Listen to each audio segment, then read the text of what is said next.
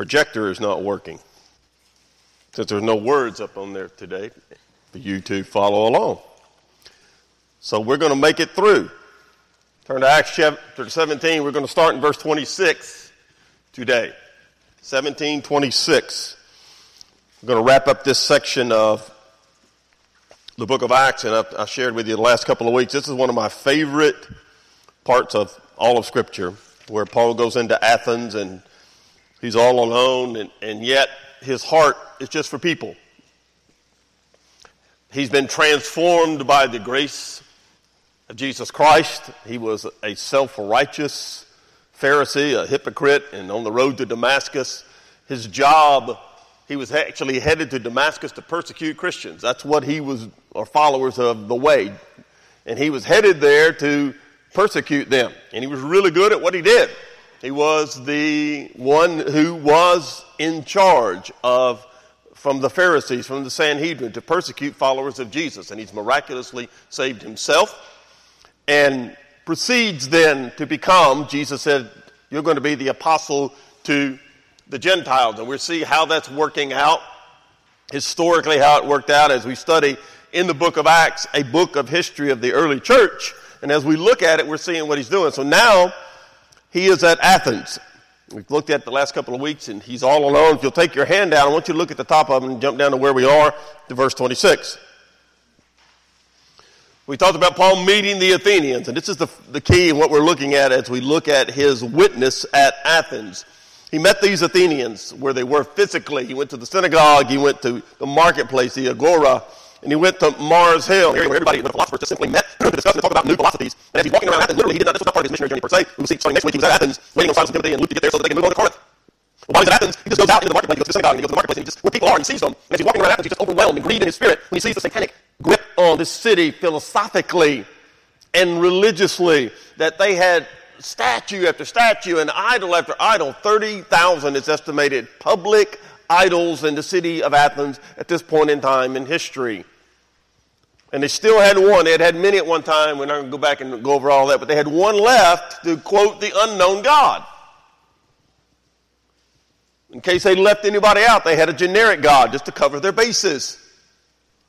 And so it grieves him because he knows out of 30,000 public idols to these gods that they worship, whether it was Aphrodite, and of course we'll see a temple for her, and we get to Corinth, you'll see another magnificent temple, and, and whoever their God might be, out of 30,000 of them, how many of them were real? None. None. There's only one God. Paul knew that. He'd been redeemed by that God. He knew Jesus of Nazareth was the Messiah. And he knew all these people at Athens and throughout Greece and the Roman Empire with their God after God after God that they needed desperately to meet the known God. And so we saw last week, and he comes to them and says, To the God, I saw your statue to the unknown God. And him, I see you're very religious. And he was complimentary that they were seeking truth. And he says, I see you have a statue to the unknown God, him that you worship in ignorance, not knowing. Let me declare him to you. Let me share with you the God who is real, the God I know, the God that I've experienced, and the God that you are seeking without knowing. And so he began, that's where we were last week in verse 22. Let's just start there. We'll read down to verse 26 and then we'll pick it up there. 22. Paul stood in the midst of the Areopagus and he said, Men of Athens. And Areopagus was the court where they discussed the philosophical and educational things. And he's there meeting with, with these men, these philosophers. And he said, Men of Athens, I perceive that in all things you are very religious. You are seeking God. God. For as I was passing through and considering the objects of your worship, plural, I even found an altar with this inscription to the unknown God. Therefore, the one whom you worship without knowing, him I proclaim to you. God, who made the world and everything in it, since he is Lord of heaven and earth, he's proclaiming now the known God to them. Does not dwell in temples made with hands, nor is he worshipped with men's hands as though he needed anything, since he gives to all life, breath, and all things. This is what we talked about last week. He begins with, and he says to them, the truth that you are seeking about who is God, these are built in part of who we are as human beings, that God places within us a desire to know truth. We'll talk about more, more about that in a moment. So he begins to declare that God to them, this known God, and he says, first of all, he's the creator of the universe. If, if nothing else, you know by, if you're not take an honest examination of yourself, that this is not an accident, that's not something that just is here, that there is a God, somebody much more powerful than I made me. He's the creator of all. He's the Lord over it all. By definition, being a God. And I love verse 25, which is where we left off last week. Verse 25. He's not worshiped with men's hands like all these idols that you have made with your hands that you worship as though he needed anything. He doesn't need your idols. He gives. I love this phrase. He gives to all, believers and non believers alike, life, breath, and all things. So, what Paul is doing is, is meeting them where they are, both physically and spiritually. They're human beings. They're created in the image of God. So, if nothing else, where we left off last week, and we're getting ready to transition into what I really want to talk about today, it's so important for us as Christians to remember you know the God who is real. You know He is your Father. You know the God who can transform the lives of your neighbors, your family, your coworkers, people you are around. I was thinking yesterday, and we've shared some, we always talk about at the help group. We had almost 400 families that it was crazy yesterday. It was just wild. I mean, it was whether you were upstairs doing clothes or you were downstairs in the gym. I looked at poor Mark at one time, and he looked like he'd sweated, been, he'd been working out for three days. He was sweating so badly. And I, and I went upstairs, and it was so hot, and those ladies that up there in their closet just sorting clothes and having, a, we, I was joking with, uh, there was one man up there, and I went up there to help, and I, I give him a box fan and put it in. That's, that's the kind of guy I am. I'm a giver. So I give him a box fan and put it in the closet, which there's no air conditioning in there, and so they can be cool while they're sorting the clothes. And Don was up there, and I, Don's always up. He helps sort all the time. Well, he had turned the fan around where it was facing just him. So you got four or five ladies over here just sweating. You know, they're working hard. And I said, Don, don't you think we ought to turn the fan around and let the ladies have it? And he said, No. And I said, Well, at least he's honest. So we, I turned the fan around and, and, left and came back in a few minutes. Don had turned it back around on him. I said, Don, why don't you take a break and I'll, I'll do the men's part for a while and, and go downstairs and, and relax. But you think about all those people. Jerry and I were sharing with earlier, and, and uh, with Dick Hunter and I talk about it. And if you're one of those people that rolls the baskets to the cars and, you, and with them and you pray with them, and I was helping one lady load the, the clothes in her car yesterday, and, and just and you ask them if you can pray for them and it, it, it will break your heart, some of the things they share with you. And the one thing I keep being reminded of as I do that, two things. Number one, how, how blessed I am, how good God has been to me in a, in a material way. But beyond that, far beyond that, and more importantly, is I know the one who can free them from whatever bondage they're in. And I love to pray with them and just it's funny. I've joked with them, you before, with uh, told you guys before. I'll tell them I'm the pastor of the church, and they just light up. They think my prayers are more significant than anyone else's, and of course they are. But I don't tell them that. I literally had one of our workers yesterday. There was a there was a lady there that uh, uh, just found out she's sitting waiting outside the clothes thing to get her clothes in and go to her car, and someone had just texted her, and her sister was dying. And she's out there. I was back in the closet. I didn't hear any of it. And she came and got me and said, You need to run out there and pray with that lady. I said, Well, do we have anybody out there praying with her now? She goes, Yeah, but that's not you. And I, and I, you know, in the moment I said, Okay, do I stop now and theologically straighten her out now? Or do I just let this go? Because the point is, see, you're a priest. If you're born again, you're a priest, a believer priest under Jesus Christ. You have direct access the whole book of Hebrews, this is what it's about. It's open to you. Boldly approach the throne, throne of grace for help in time of need. Yes, God has a hierarchy where He puts people in leadership to equip the saints for the work of the ministry. That's the point. The, the saints are equipped to do the ministry. If you wait for the preachers to do all the ministry, a whole lot ain't going to get done because we're lazy. Just a lot of it ain't going to get done. Obviously, God calls all of us. It's such a beautiful thing to understand. So Paul's saying to them, this God that you're seeking that you don't even know yet, he gives you the very life, the breath you have. Where'd it come from? He gave it to you. The good things that you have, like rain, you worship the God of rain. Let me tell you wh- where that came from. The God, the sun God, the moon God, the harvest God. All the gods that you worship, all the great blessings that you have just by being a human being, your intellect, all that you are, all that you have, the capacity to earn wealth so that you can prosper is a gift from God, intellect. He said, that's a gift to humanity. Grace, just in general, a gift that God gives to those who want nothing to do with Him. We're able to get up and walk and function and do life every day because God has created us. But beyond that,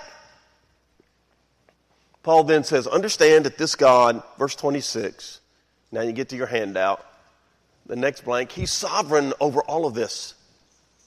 He's in control of it. He's doing it for a reason because he loves you. You see, to, to the Greeks, their gods were distant. They were on Olympus. They were out there. They were playing games. They weren't real. They weren't personal. Paul's saying, I want you to understand, verse 26. This God, who's the creator and the ruler, the owner, he's sovereign. He's made from one every nation of men to dwell on the face of the earth. He's determined their pre appointed times and the boundaries of their dwellings. He owns history. History is about him and his plan of redemption. It's his story, the story of Jesus Christ. This one true God, the creator, he's also the God of history. He's the God of geography. You see, the Greeks thought they themselves were this special, superior, unique race of human beings, better than everyone else. And man, many times throughout history, has developed that mindset. Hitler, for example, with the Aryan nation, knows that only certain groups are the ones that God is going to bless. And what Paul wanted them to understand is this great God is beneficent. He loves human beings. He created all of them in his image to know him, to love him, to have a relationship with him, not to be distant and out there. And maybe if you sacrifice enough children or if you do this many things, maybe you can get that God on your side. Maybe. God said, No, no. I love you. I've given you creation. I've given you capacity to emote, to think, your intellect. I've given you, we're going to see he's leading up to, I've given you the path to know me on a personal level through the one who I resurrected from the dead, Jesus of Nazareth, who is God in the flesh. Those are all gifts. You can't earn them. You don't deserve them. You, didn't, you can't buy them. I'm a good God. I'm the giver of what's good. Paul's trying to get them step by step to that point who know who this God is. He's directing history, still is. One of my favorite passages of books in the whole Bible is the book of Daniel. And there's a passage in Daniel where Nebuchadnezzar has been mocking God and I'm not going to go through the whole story, but he's the most powerful man in the entire world, the king of Babylon, Nebuchadnezzar. He was the one that went in and destroyed AD 685 or 605 to 585 BC, went in and destroyed Jerusalem, destroyed the temple, and the Israelites went into the Babylonian captivity. He was that king. Most powerful man in the world. It's magnificent just to read Daniel as a book of story don't read it for prophecy, even though you, you can do that. Just read it as a story sometime. It's powerful what God does. You see the hand of God. Everything they know is wiped out. Temple, Jerusalem, their land is taken into a foreign land. And God, in that process, is doing some amazing things for that 70 years they spend in Babylon. One of the things he's doing is he's teaching humanity and history that Nebuchadnezzar may be the most powerful man in the world, but I'll make him crawl around like a cow for a while. He'll mock me, but sooner or later, that'll stop.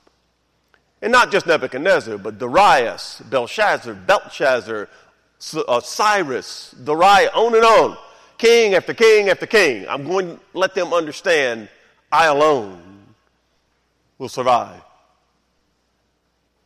I am the most high God. So at the end of that time of Nebuchadnezzar, before it's beginning to translate to another king, Nebuchadnezzar, after God gets his attention, says the following words. At the end of the time, I, Nebuchadnezzar, lifted my eyes to heaven. Remember, pagan, most powerful man in the world. I lifted my eyes to heaven. My understanding returned to me. God gave it back to him. I blessed the Most High. That's Daniel's God. I praise and I honor him who lives forever. His dominion is an everlasting dominion, unlike mine, Nebuchadnezzar. His kingdom is from generation to generation, unlike mine, Nebuchadnezzar. All the inhabitants, all the inhabitants of the earth are reputed as nothing. He does according to his will in the army of heaven and among the inhabitants of the earth. No one can restrain his hand or say to him, What have you done? What did Nebuchadnezzar learn? There are two great truths in the universe. That's four, Randy. There are two great truths in the universe. I've shared them with you before. You need to write these down. They're very powerful. There are two great truths in the universe. Number one, there is a God.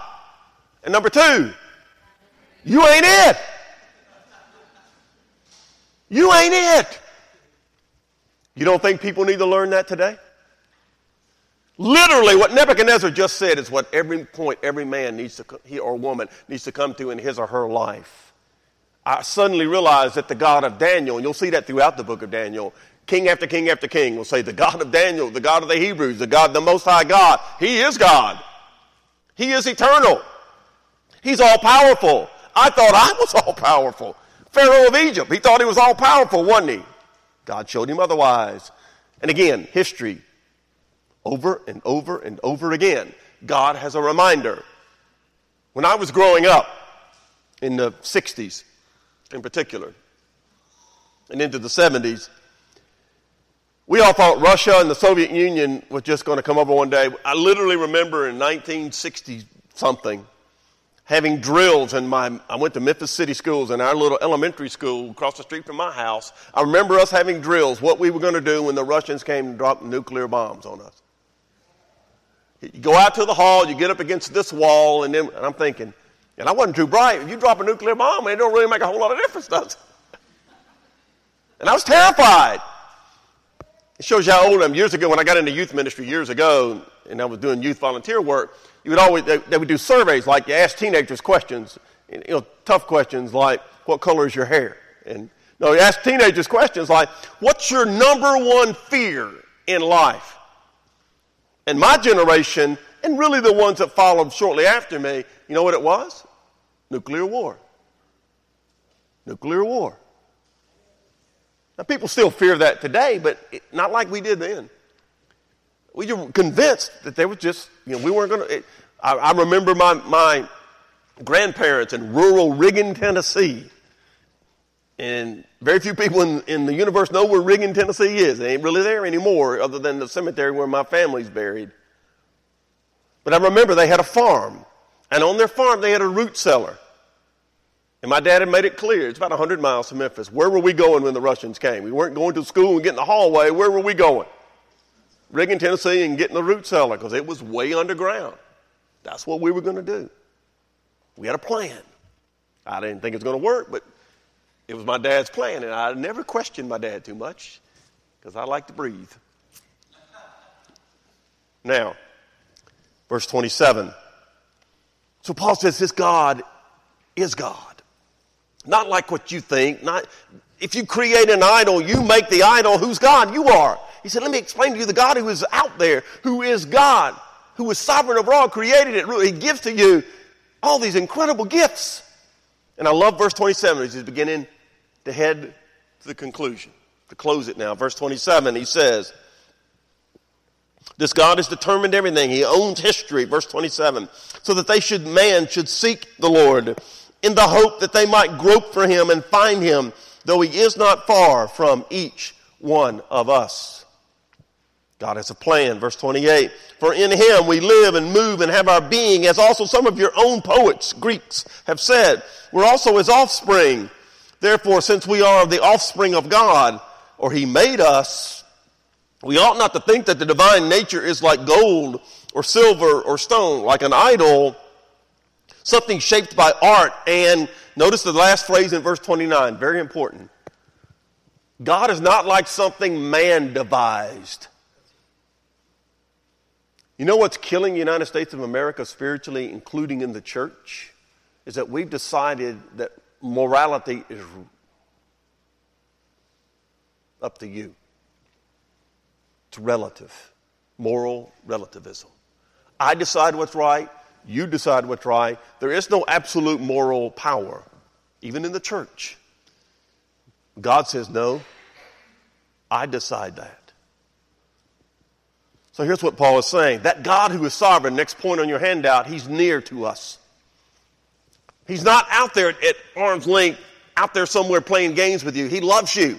He's near to you. Verse 27, the first word. So that they should see.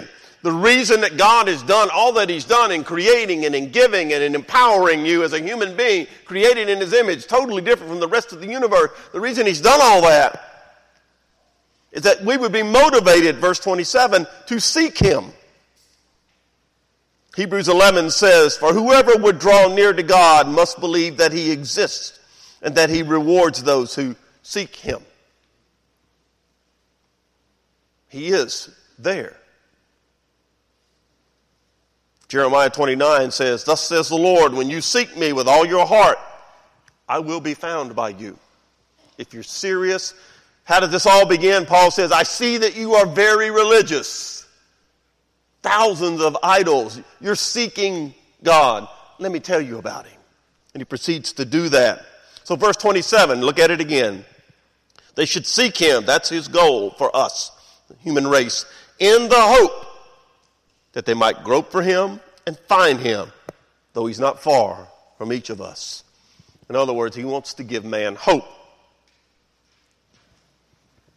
evil in our world, and there's a lot of it.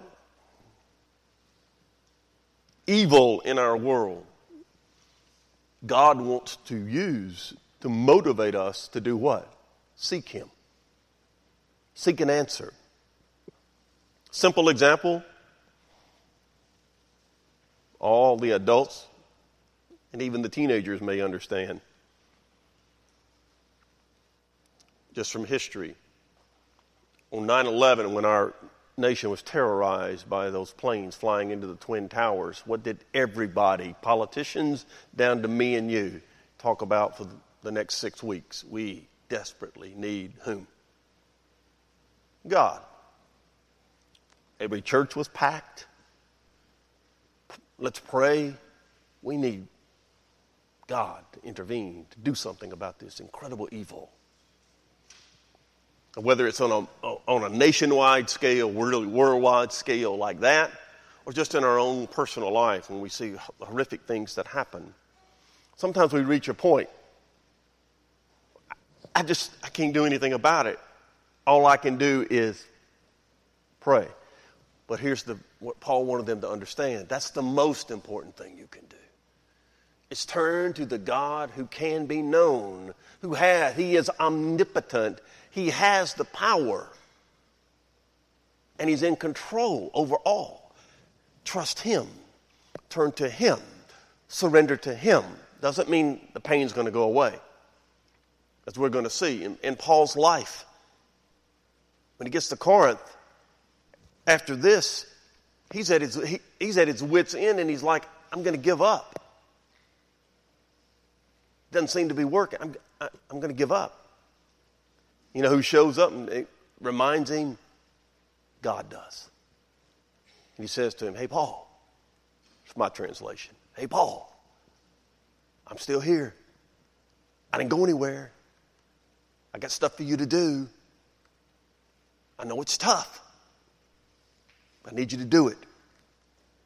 So Paul gets back up, gets back in the game, and guess what happens? He gets persecuted again, and again, and again. No one except false teachers are ever going to stand up and tell you that if you trust Jesus, everything's good. If, if they're telling you the truth, it's exactly what Paul told Timothy. If you desire to live godly in Christ Jesus, I'll let you finish the verse. You will suffer persecution. Mark it down. Paul called it a privilege suffer for the cause of Christ, for the name of Jesus. A privilege. Why? Because it draws people who are also suffering to a place where they could find an answer. When you're hurting, it's what Paul, he loves these people. He's trying to get them to understand your 30,000 gods are never, ever going to do anything for you. Why? Because they don't exist except in your mind. They cannot help you. But the God who's the creator and the giver of all good is also near to you. He put within you a vacuum that only He can fill. He wants you to seek Him.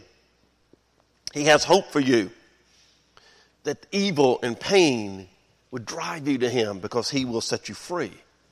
Does it mean it's all going to go away in this life? Of course not.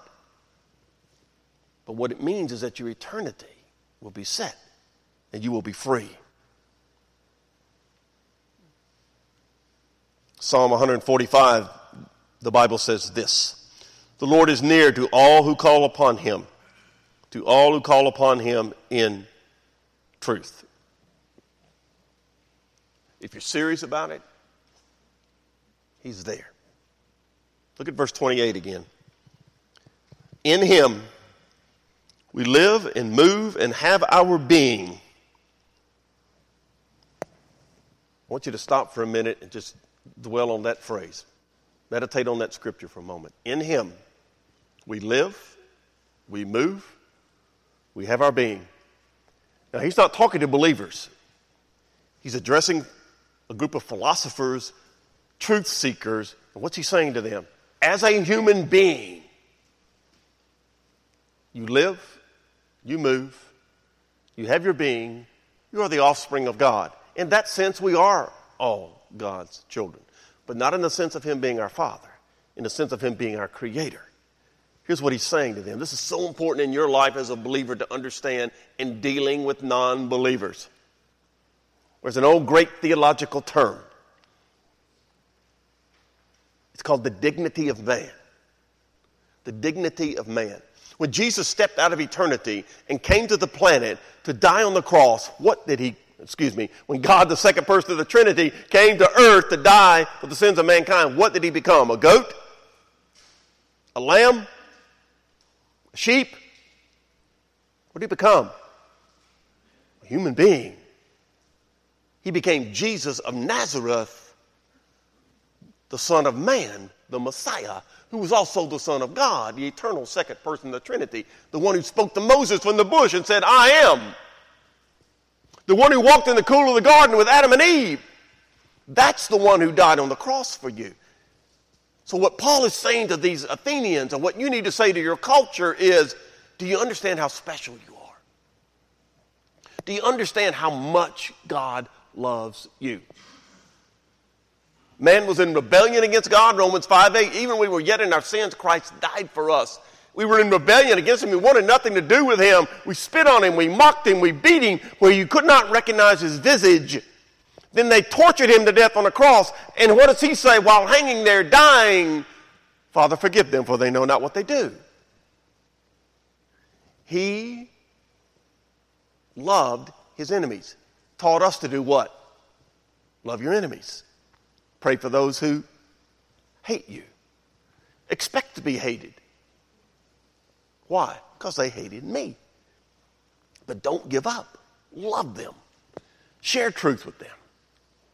Understand the dignity of man. Your number one enemy, I don't care who it is, your number one enemy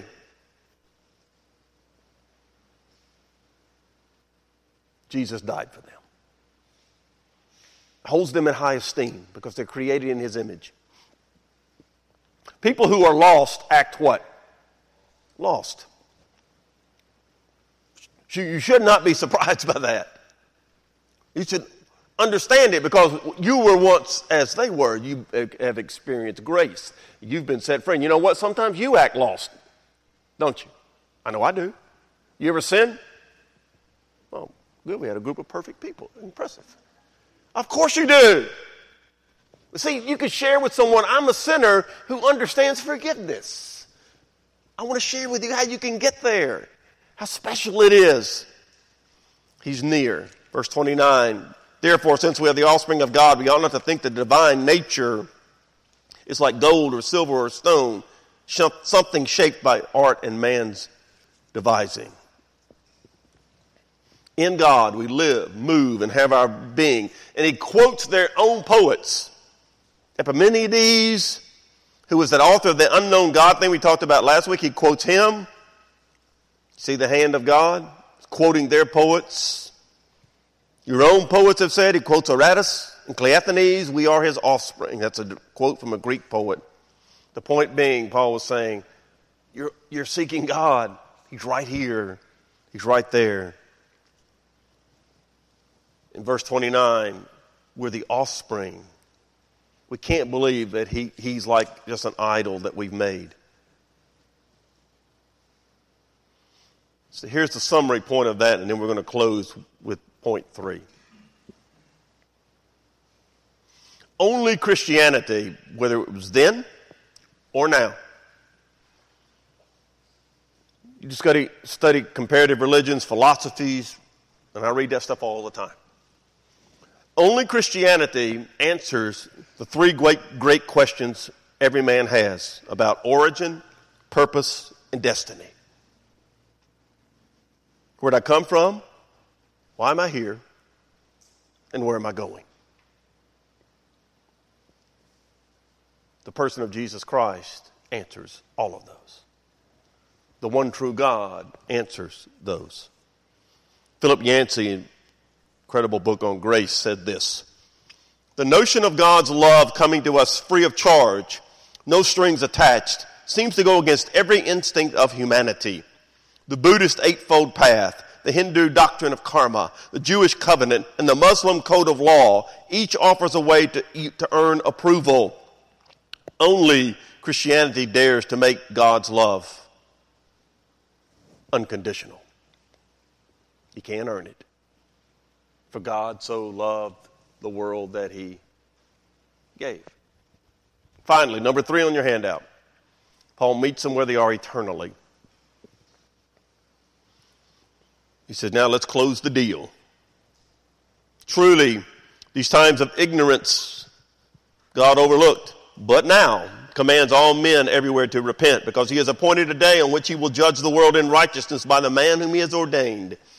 He has given assurance of this to all by raising him from the dead. And when they heard of the resurrection of the dead, some mocked, while others said, We will hear you again.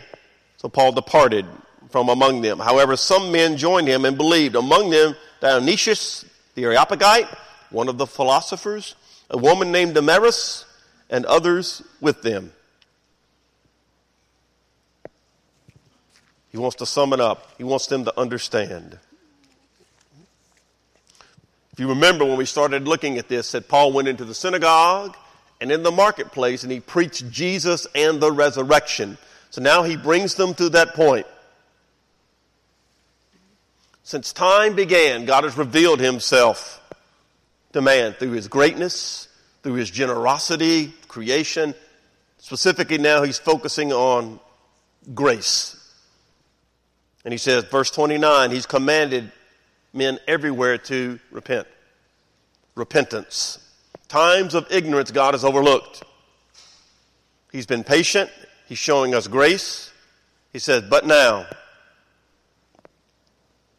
hasn't judged us yet, but now, since Christ's advent, he judged him for the sins of mankind. And we're responsible. Do we respond to the truth, to the gift? He commands us you want to know this known God? You repent. Look what he does for you in verse 31. He commands repentance and he gives to you righteousness. He's appointed a day, verse 31, on which he will judge the world in righteousness by the man he has ordained. And he's given assurance of this to all by raising him from the dead. He commands repentance. If you do not repent, you will face the judgment, the wrath, because he placed the wrath on the back of the man he raised from the dead, Jesus of Nazareth. Took the wrath, that's called propitiation in Scripture. He took the wrath so I don't have to take it, and I can be declared righteous in Christ. Jesus is the standard by the man he ordained. In Romans chapter 2, Paul would later write this Do you despise the riches of God's goodness, forbearance, and long suffering, not knowing that the goodness of God, all that we've talked about, leads you to repentance? And by raising Jesus from the dead, he proved that he's exactly who he said he was God in the flesh. Jesus' sacrifice.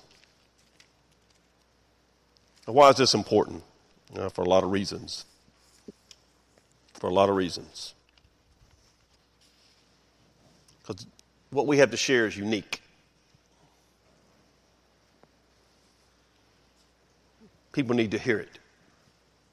Everybody has a concept of God, think they know who Jesus is. Maybe, maybe not. Philip Yancey, in that same book, wrote these words It strikes me as genuinely good news that we are creations of a loving God who wants to, us to thrive, not random byproducts of a meaningless universe.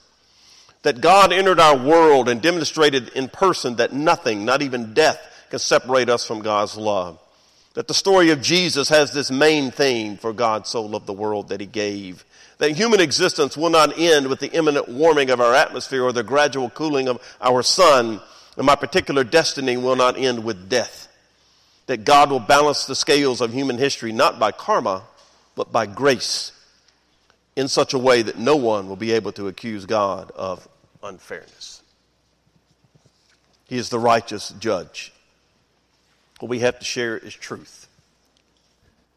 Sets you free it gives you a different perspective on life. In a few moments, we're going to share the Lord's Supper together. I just want you to meditate on the body and the blood of Christ. And I want to share a true story with you, and then we're going to do that. A man named Luther Bridgers was born in 1884. And he began preaching at age 17. He died in 1948, at the age of 64. He was a pastor and an evangelist in the South he also did mission work in Belgium, Czechoslovakia, and Russia. He also wrote songs. And he wrote an old hymn that many of you will remember. I'm not going to sing it because God is good. But it goes like this There's within my heart a melody. Jesus whispers sweet and low. Fear not, I am with thee. Peace be still in all of life's ebb and flow. Jesus, Jesus, Jesus. Sweetest name I know. Fills my every, every longing. Keeps me singing as I go. You know the song, don't you? Luther Bridgers wrote that song sitting on the front, what used to be the front porch of his house. He came home from an evangelistic meeting and his house had burned down and his entire family had been killed. He sat down in front of his house and wrote those words. That's not normal. That's not man. That's knowing who your God is. Jesus, Jesus, Jesus. Sweetest name I know. Fills my every longing. Keeps me singing as I go. That's what we have to share with people. That's why this is so important. Not just another option. There are thousands upon thousands of options. God lets man choose because he's a loving God. But the answer is Jesus said, I'm the only way. And you know what? He's the only way because He is God.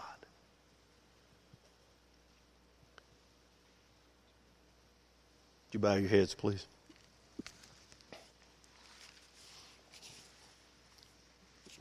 As I said, we're going to share the Lord's Supper together.